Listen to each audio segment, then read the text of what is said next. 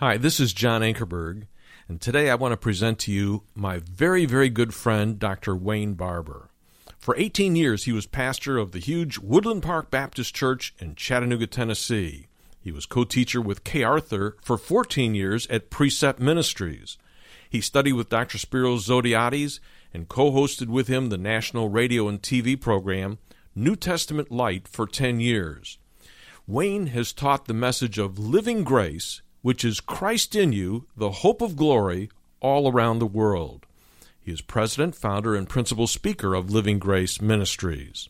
And in February of 2011, he returned to Woodland Park Baptist Church in Chattanooga, Tennessee as senior pastor.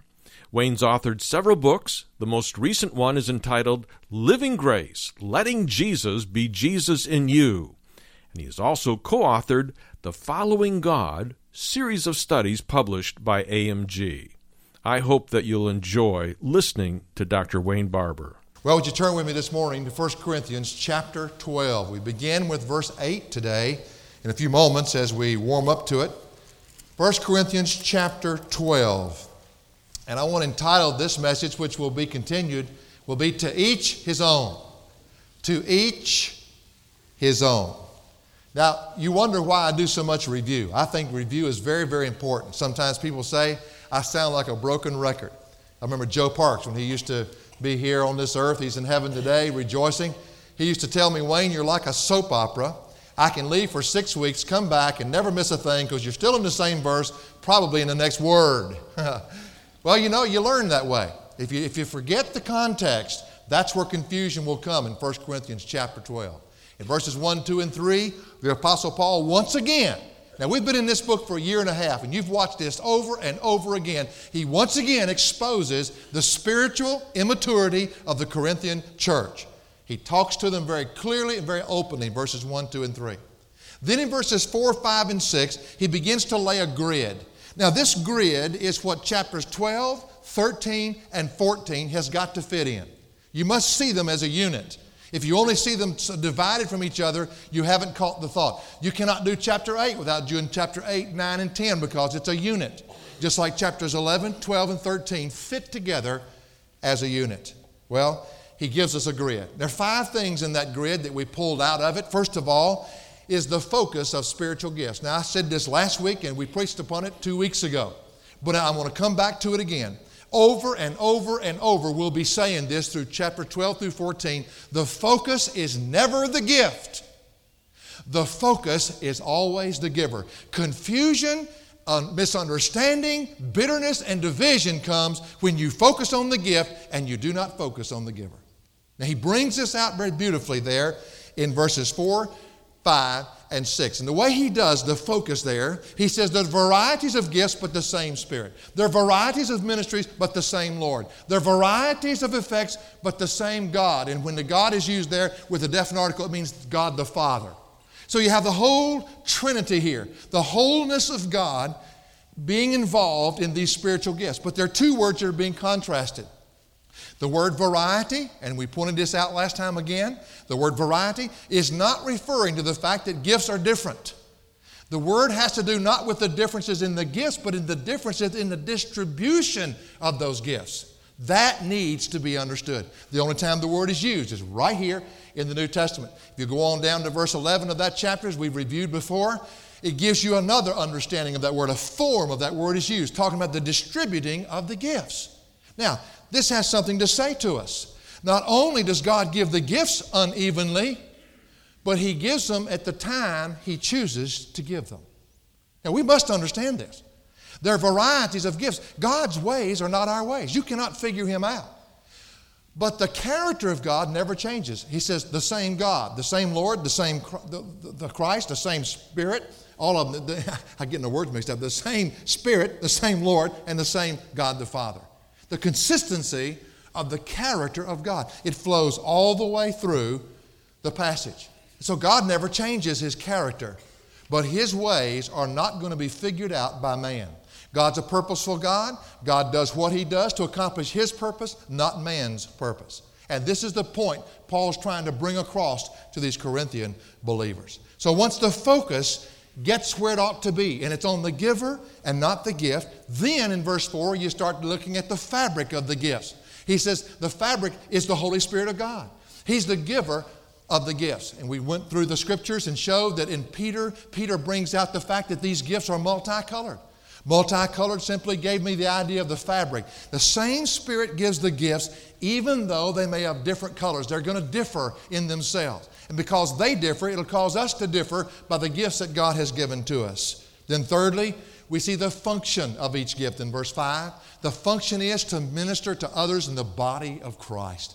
How many times do we get a gift? We talk about a gift and how it ministers to us. That gift was not given to minister to you. However, you will fully enjoy when God's using it in your life. That gift is given to, to minister to others in the body of Christ. That's the function of the gifts. The word diakonia means to serve others. That's the word for ministries in verse 5. But then, fourthly, in verse 6, we see the follow up of gifts. Gifts can be faked. I hate to tell you this. Gifts can be faked. But if the effect cannot, the eternal effect is what must be there. And when you have to follow up the gifts, when there's someone says, I have a gift, I have a ministry, well, there's going to be a divine effect. And this is something different than what humans can affect. This is something that only God can affect. And then also in verse 6, he shows the main factor of all the gifts, and that is they unify and they edify. He speaks of God who fills all in all. You must remember that when God is filling all in all, He's in total control of something.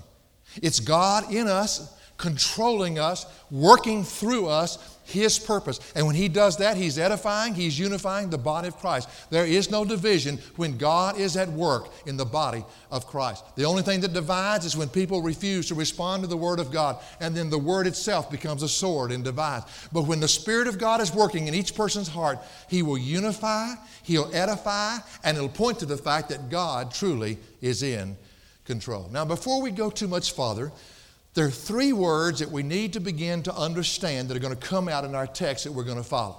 The first one, first one we've already looked at is in verse 7, and that's the word hekastos. Hekastos means each one. Verse 7 But to each one is given the manifestation of the Spirit for the common good. The word there, hekastos, means each one. Now, what does that say to us? That means to each and every believer in the family of God. There has been a gift given. No matter where, no matter when, there's been a gift given. Nobody is left out of the economy of the purposes of God. God chooses to give the gifts as He wills, but He has given each believer a gift. Whether you like it or not this morning, you have a gift. I want to add some gifts to that sometimes, but they're more fleshly than they are of the Spirit. The gift of dissension. I believe many people in the, in the congregation of believers of the 20th century have the gift of dissension. There's some of them who have the gift of gab. There's all kind of those gifts. But there's a spiritual gift also given to the body of Christ. Nobody is left out. No matter how you feel as if you've been left out, God says you've been given a gift. And that gift is to be used and energized by His Spirit so that it can minister to others. Don't ever think for a second that you've been left out of the economy of God.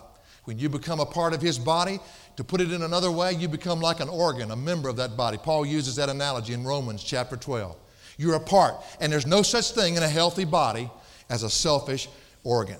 So that's one of the words I want us to look at. But there are two other words I want us to remember. The other word, the next word, is the word allos, the word for another. It's used in verse 8, for the first time it comes up. Allos, the word for another. Look at verse 8. For to one is given the, uh, the word of wisdom through the Spirit, and to another the word of knowledge according to the same Spirit. Now, the word can be used just as a numerical number. You say, well, give them this and give this to another.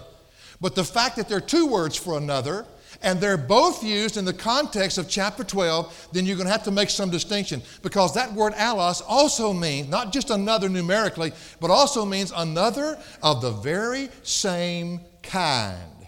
Now hang on to that thought. You say, Wayne, where can you show me that in Scripture? Very easily.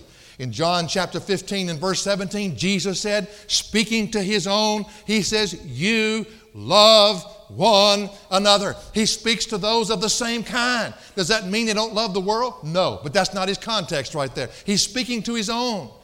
Love one another and those born of like faith. He's speaking to the, the believers, those who are following him. Then in John chapter 14 and verse 16, and I think one of the most critical places that you can see the word allos, meaning not just another one, but in the sense of another of the same kind.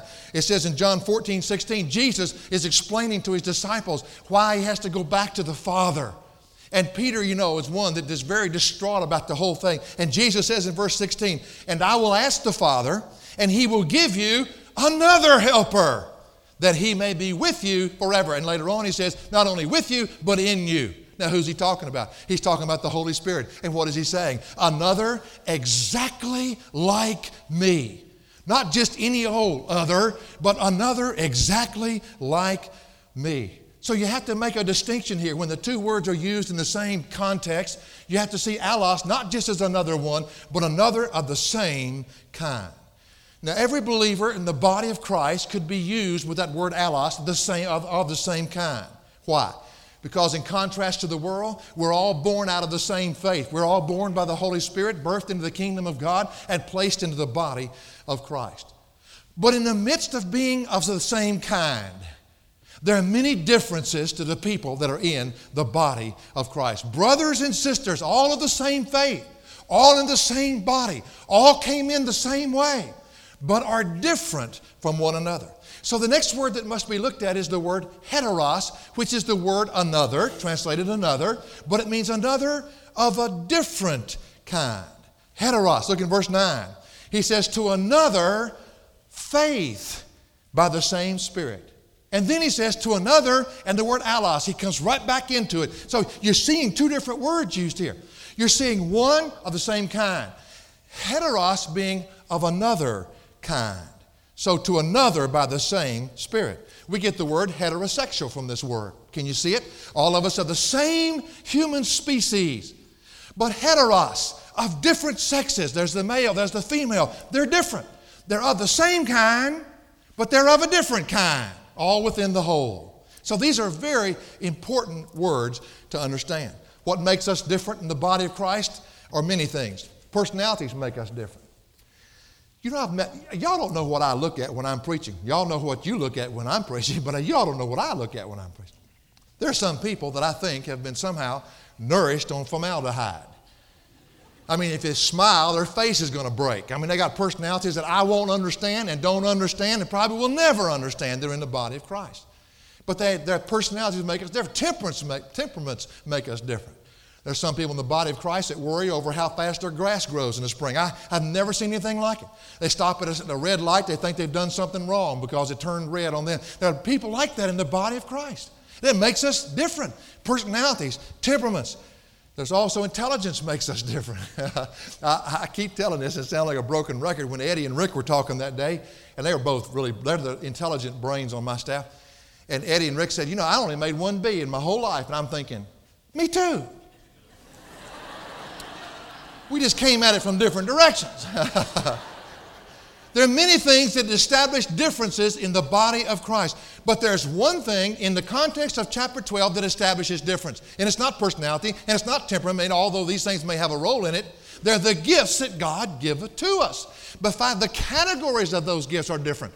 And because they're different, they make us different in the body of Christ. So we're all the same, but there are different gifts that are given to us that put us into the different categories that God has chosen to put us in. The gifts are different, the ministries are different, the effects are different, but we're all the same, we're the same faith in the same body, we came in the same way. But God puts us in those categories as different because of the gifts that He divinely has purposed to give to us. So in verse 8, to another is given, I believe would be to another of the same kind. And then in verse 9, but to another is given, to another of a different kind.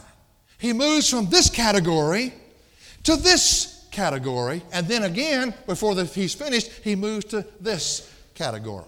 There are three different categories that people fall into according to the differences in the way God has gifted them. Now, listen, God never throws away our individuality. He simply infuses it with His Spirit, with the gifts that He gives. I personally think, and this is not our study, but just as an opinion, which is worth about what? 25 cents? Maybe not that much. But my opinion is he doesn't throw your personality away. He even tailors your gifts to the human personalities and temperaments that you have. But that cannot be argued or proved or anything else. I'm not trying to do that. He does not throw away your individuality. However, He does infuse Himself into the midst of that individuality, and He gives you gifts that somehow are even tailored to who you are as a person. So, God has a purpose. Now, folks, listen if the focus of the gifts is the giver, then you must back off and say, I'm on holy ground here. He has a purpose. I may not understand that purpose. And in his divine purpose, he chooses that Wayne has this gift, and that Wayne has this ministry, and that Wayne has this effect. He chooses that Brother Spiros has this gift, and he has this ministry, and he has this effect. He chooses that Davis has this gift, and this ministry, and this effect. And he is the one who makes those choices. And he gives the gifts when he wants to give them, and he gives the gifts where he wants to give them. The gifts are not the issue, the giver is the issue. Well, let's wade into these gifts. It's kind of deep water, so let's just go slow, take step at a time. As I told some of you, I'm just going to irritate the stew out of some of you because I'm just going to go so slow. I don't want to miss anything as we walk through this. The first thing I want you to look at is the critical truth about gifts. And I think so often it's completely overlooked. The critical truth about gifts.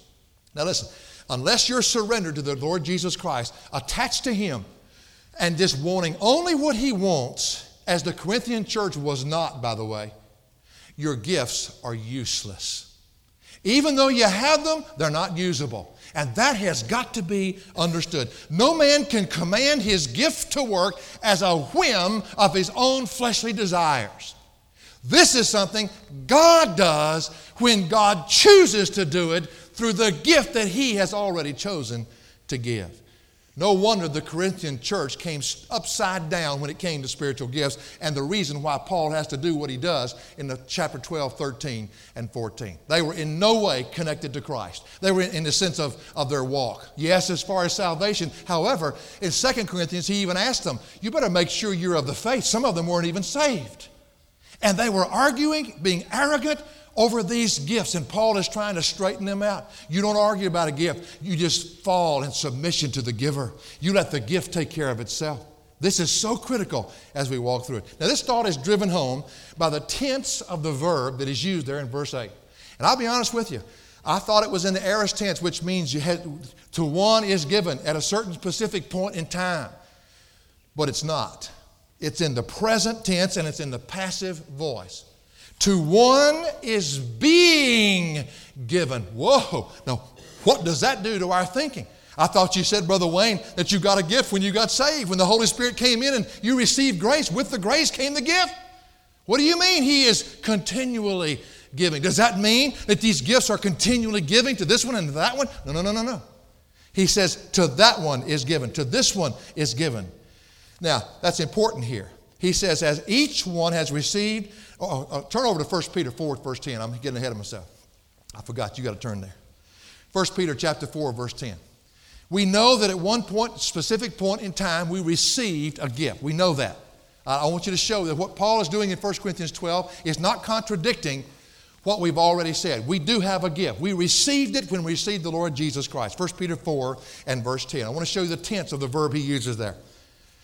He says in verse 10, in the context of spiritual gifts, he says, as each one has received a special gift, employ it in serving one another as good stewards of the manifold grace of God. Now, the tense of the verb received there is in the aorist tense.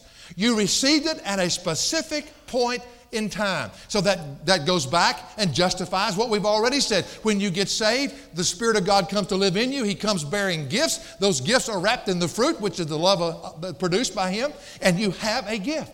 So we have received a gift. 1 Peter 4, verse 10. Look at Romans chapter 12 and verse 6, and Paul says almost identically the same thing using the same tense. Romans chapter 12 and verse 6. He says in verse 6 of Romans 12, and since we have gifts that differ according to the grace, look at the next phrase, given to us. That's aorist tense. So we've got two passages here that justify the fact that when we get saved, we receive a gift. That gift is given to us. Now, why would Paul in 1 Corinthians 12 point to the fact of the present tense? He is consistently giving to us. To me, what Paul is doing there in chapter 12 is trying to show the Corinthians who would not understand it apart from the understanding of the Holy Spirit of God. He's trying to show them that the continuing effect of that gift, the energizing of that gift. Remember last time we talked about how the Holy Spirit energizes the gift, the Lord Jesus energizes the ministry, God the Father energizes the effect. It's no good when we try to do it yourself. God has to continually do this. Now, what this does, this shifts the whole prerogative back to the giver again. That's what I'm trying to tell you. We can't just do with it what we want to do with it. We've got to be surrendered to Him. He continually energizes it. I can't energize it. He energizes it that lives within me. So He's continually giving these gifts to, to His people that He's already given them to. You see the point? How many people think they can hang a shingle on their door? I have this gift. You walk in and I'll exercise it on you. Baloney. You can't exercise any gift except your surrender to Him and only at the prerogative of the one who gave it. He's the one who continues it, He's the one who energizes it. I'll tell you what this does this knocks your pride right out the door. This completely knocks the ladder right out from under the arrogance of people who say, Well, I have this gift. And God said, Baloney, you don't have a gift. What you have is a bunch of flesh because you're bragging about it. If you have a gift, you're on your face before me because it's not even usable unless I energize it. It's continually given to the one to whom it's already been given. It's kind of like being saved, isn't it? I was saved, but I am continually being saved and shall one day be saved. And I think the emphasis here begins again to shift away from the gift. That was what was grabbing the attention of the Corinthians. That's what's grabbing the attention of people in the 20th century. Looking at the gifts and not looking at the giver. It's a critical truth. Gifts, now listen to me, can be and have been faked. You can fake a gift, friend. Ministries can be faked. You can fake the effects. For them to be of God, they must speak of Him. They must never be out of the character of the one who gave them. You find somebody arrogantly saying, I have this gift and I'm going to leave you and divide myself from you. Look out, because they're denying the very character of the Lord Jesus who gave them that gift, which does nothing but unify and edify the body of Christ. They're always under the prerogative of the one who has given them. The gifts that God has given to me, there have been many times that because of my unwillingness to surrender to Him, standing in the pulpit, I have not even realized the gift that God has given. Oh, I could still speak, I could do that in my sleep. But the gift and the ministry is something He has to affect. And the effects of those gifts are something He has to produce. So it is being given. It has been given, Aristan. It is being given. He's the one who consistently is the one in control of any gift that He gives. I'll tell you why. Because He's not out to help us accomplish our purposes, He's out to accomplish His purpose in and through us. And so, therefore, He does what only He can do in our life. So, the critical truth, I think, that a person has continually got to nail down in his life it all hinges on my willingness to surrender to Him whatever gift God chooses to give, has given, and chooses to energize in my life. Well, the second thing we want to do is begin to look at the categories of those who have received God's gifts. Now, something that I wonder if you've ever thought about. When people teach spiritual gifts, what I've come across is that they always take Romans 12, they take 1 Corinthians 12, they take Ephesians 4 and even throw in 1 Peter, which talks about the gift of hospitality. They cram them all into one box and they say, This is the complete teaching on gifts in the New Testament. Now, I want to tell you where I'm coming from this morning. I think that is off the wall. You have got to look Romans on the integrity and look at the book of Romans on the integrity of what is taught in the book of Romans, contextually. And when you come to 1 Corinthians 12, you've got to back off and say, wait a minute, I've been in this book for a year and a half. I'm 12 chapters deep into it. I know something about this church now that I never knew before when I read chapter 12. Now, Paul, why are you doing what you're doing with the gifts in chapter 12 of 1 Corinthians that you didn't do in Romans 12 and that you didn't do in Ephesians 4? There's something specific that he's doing. For instance, he's going to begin with speaking gifts. Why would he begin with speaking gifts at Corinth? Because that was where their problem was. We've identified that in the first three verses of this chapter. You've got to fit what he's saying into the context of the people he's saying it to. This is not a complete teaching on gifts. What he's trying to show them is the difference of what God does, the ministries that he affects, the, the effects of those ministries that are so different from what they are getting enamored with in the church that's strictly nothing more than the flesh and the world. Well, the first group is what I call, now understand something, this is what I call them. I have to do my own study, and so I'm not the last word. You know that. I'll never say that I'm the absolute on anything. The Word of God is the authority. But I see it as being the equipping gifts. He starts off with the equipping gifts. And I'll show you why I say that. Verse 8 For to one is given the word of wisdom through the Spirit, and to another the word of knowledge according to the same Spirit. Now, if we weren't talking about spiritual gifts in the, in the sense of how it ministers to the body, this could get very confusing because God gives wisdom to anybody who is willing to admit to Him that they lack it. God gives liberally to whoever will come to Him. But He's not talking about that. He's talking about people in the body who have a specific giftedness in the wisdom of God. He calls it the word of wisdom. Now let's look at it phrase by phrase. He says, For to one is given. Now the Greek term there, as I understand it, is not to one, but to, to that one. It's, it's very specific. To that one right there. Hello, got that point? To that one right there. It's a specific one. Woke half of you up. All right. To that one. And then the word forgiven is the word didomi, which means to be given as an act of goodwill toward that one that he gives to. Here again, here again. I hope you can see what I'm trying to say. The gratitude we ought to have. God, out of his goodwill, says, Wayne, I know you're a louse. You're a sinner, and your flesh is rotten.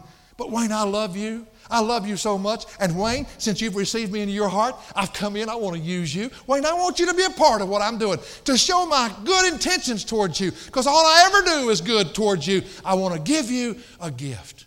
To that one right there is being given, as we saw in the present tense. Now, I want to say it again, again, unless you're surrendered to Him, because it's in the present tense, that means He's got to consistently energize it only according to His will and according to His purpose. Hang on to that thought. It's going to carry us all the way through chapter 14. Now, Paul says, For to that one is given, as an act of goodwill, the word of wisdom through the Spirit. The word of wisdom. Now, what in the world is he talking about? Well, the word for word is the, is the word that means intelligent, understandable, that which communicates to others and signifies, in my understanding, it denotes a speaking gift, the word of wisdom. In other words, somebody has been given a speaking gift here. What are the gifts for? Benefit the body, they're not to benefit the person. God has given the ability to certain ones to speak wisdom to the body of Christ. Now, the word for wisdom is the word Sophia to simplify it, and I guarantee you I'm oversimplifying it, but for the sake of time and for the sake of what we're doing, to simplify it, Sophia is the word having to do with the application of the deep spiritual truths that come out in God's Word.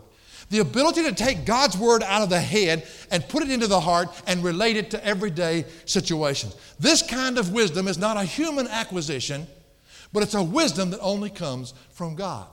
That's why it's so important to understand that there are two kinds of wisdom. Look back in 1 Corinthians chapter 1, verse 20 through 24. Paul is really lambasting the wisdom of men. Men have their own way of how they live, how they practically live day by day. But God has a wisdom that they don't have. It comes from knowing, first of all, the Word of God, but secondly, God being beginning to take that Word and making it practical to fit every area of your life. I had somebody one time say to me, Well, the Word of God doesn't have anything to do with the things I'm going through today. Oh, yes, it does. Well, no, no, I've studied it and I don't see anything of what's going on today in that word. Wait a minute. Do you have the wisdom to take what is being said there and to be able to relate it to where you live? God gives that. That's wisdom. And they're gifted people to speak the word of wisdom. Verse 20. Where is the wise man? Paul says. Where is the scribe? And he speaks of the, the human wisdom of the world. Where's the debater of this age? Has God not made foolish the wisdom of the world? For since in the wisdom of God, the world through its wisdom did not come to know God, God was well pleased through the foolishness of the message preached to save those who believe.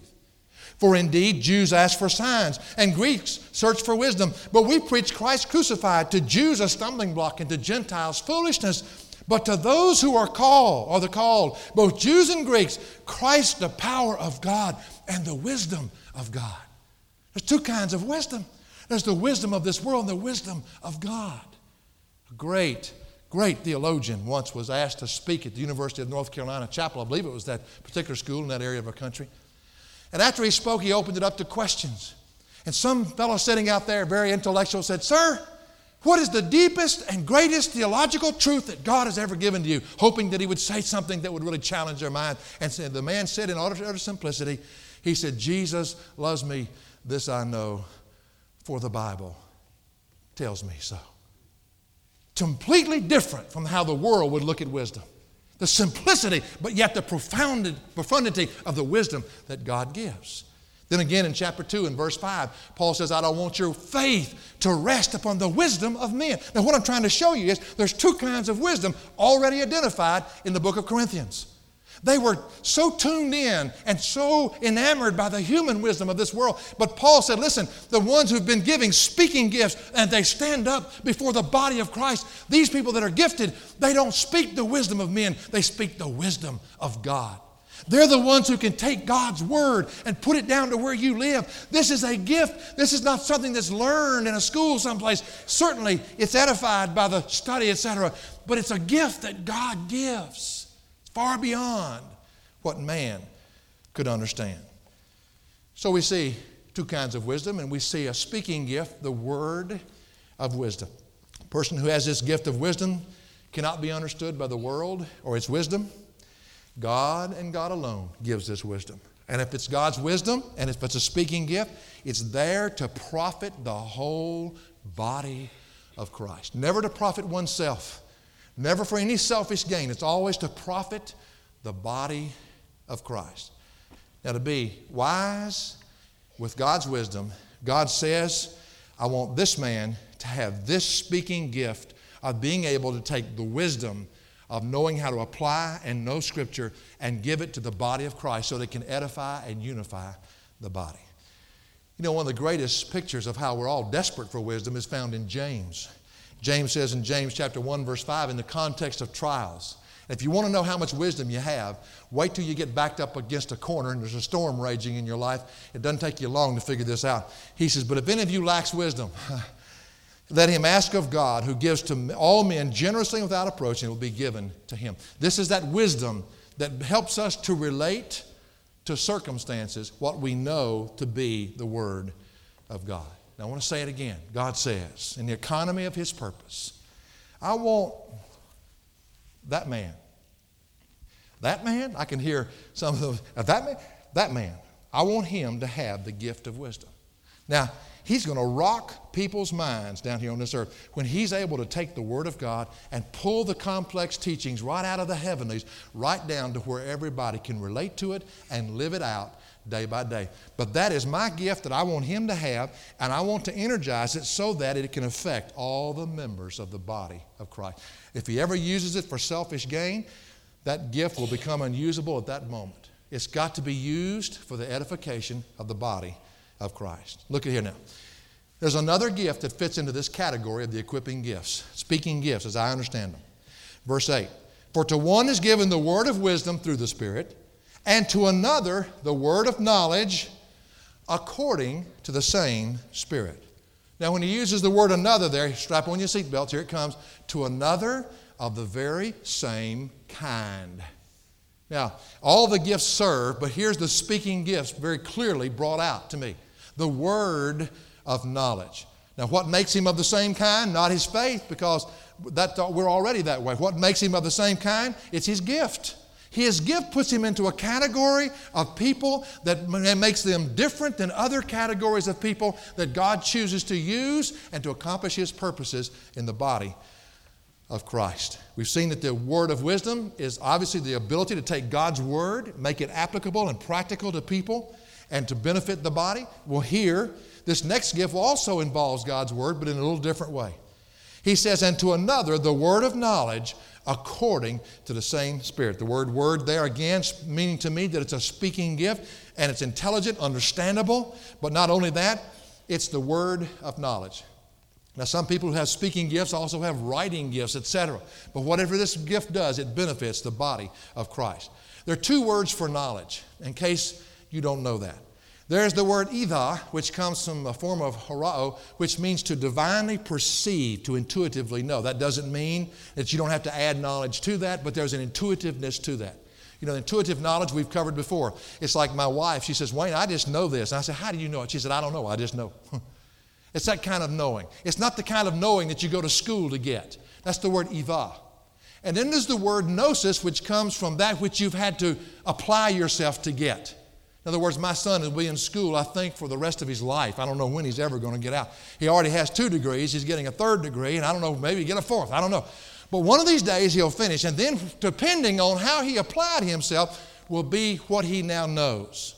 But it takes effort, it takes learning, even through experience, but it takes something to acquire this knowledge. That's the word gnosis. Now, which word do you think is used here? Very obviously, the word gnosis is used here. And, and same, it's the word that means acquired knowledge.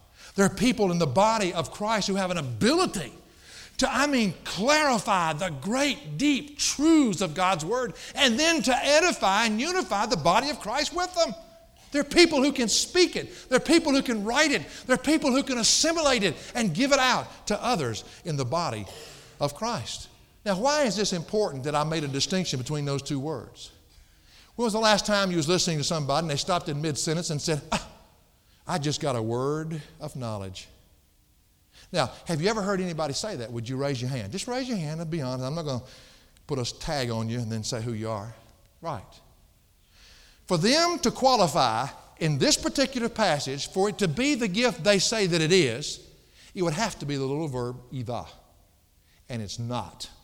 It's the verb gnosis. Man, I've had people come up to me when my little baby died years ago at birth, our little girl. Some people say, How many children you have? I, I mistakenly say two. I've got three. I got one in heaven that we'll get to see one day when we get there. Little Patricia Marie. People came to me while she was going through the difficulties, uh, or Diana was rather, not knowing what was going on in her womb right there before the birth time was to take place. And people would come and say, Wayne, I've got a word of knowledge for you. God gave it to me this morning. Well, friend, I don't know what you're doing, but that doesn't qualify in this verse.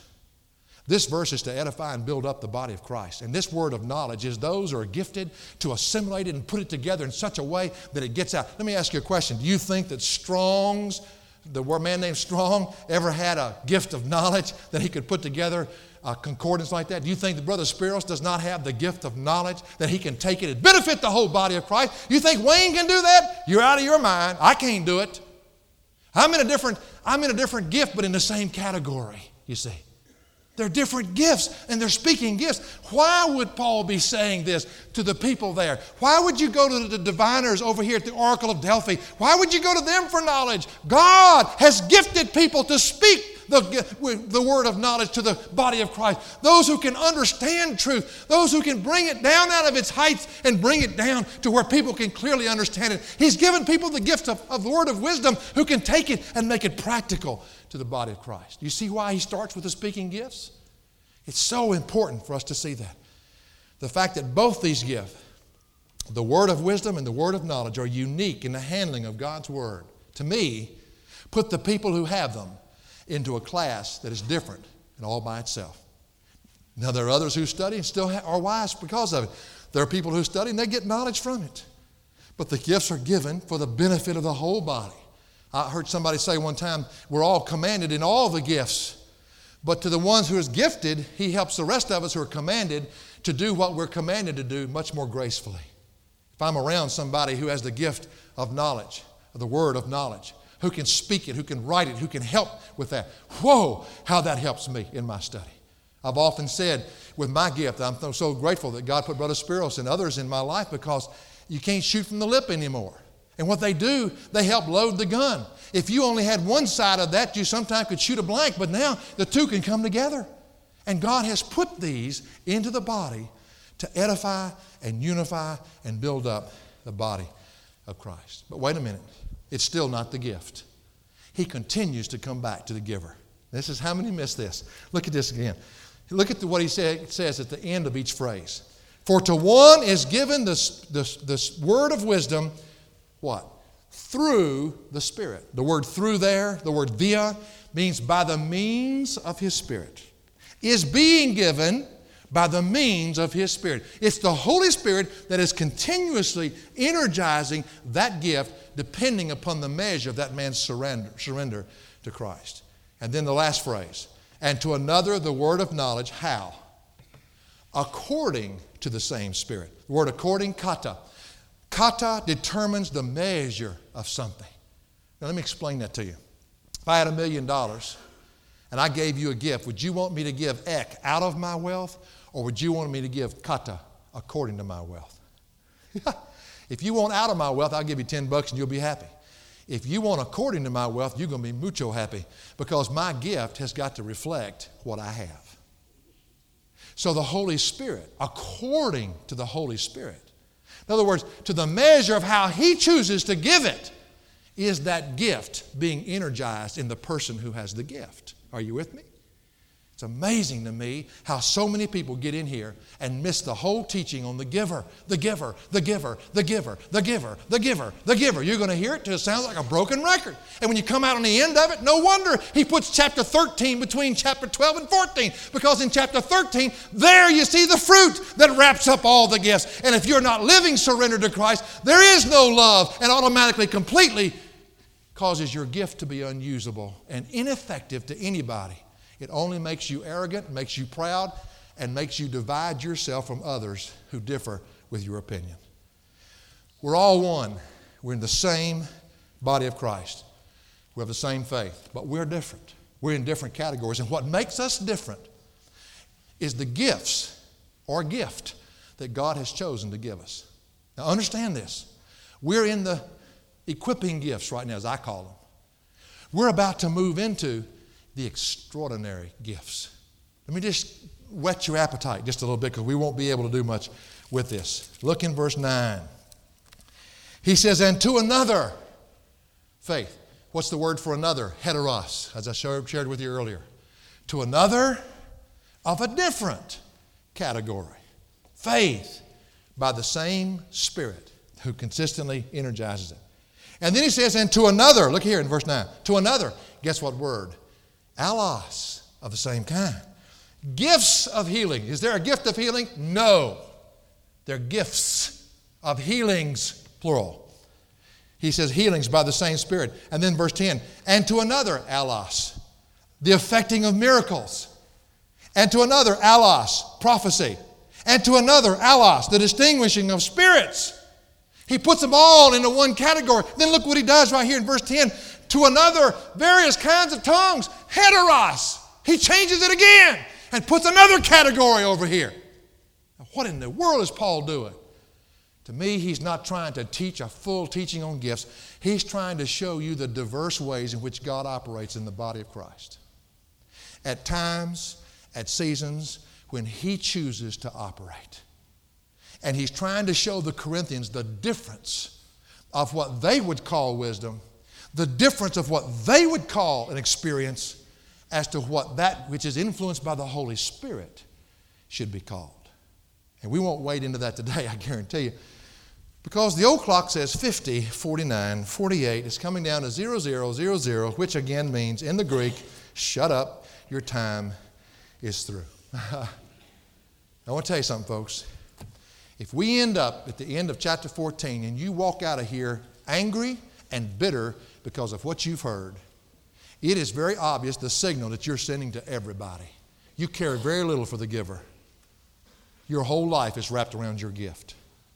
And if your life is wrapped around your gift, no wonder you're so messed up. Wrap yourself around the giver, and a lot of things will come clear. The more you focus on the gift, the more division is going to come in the body of Christ. Somebody asked me about last week. He said, Wayne, it sounded like you didn't even believe in tongues. Now, I did not say that. It's amazing.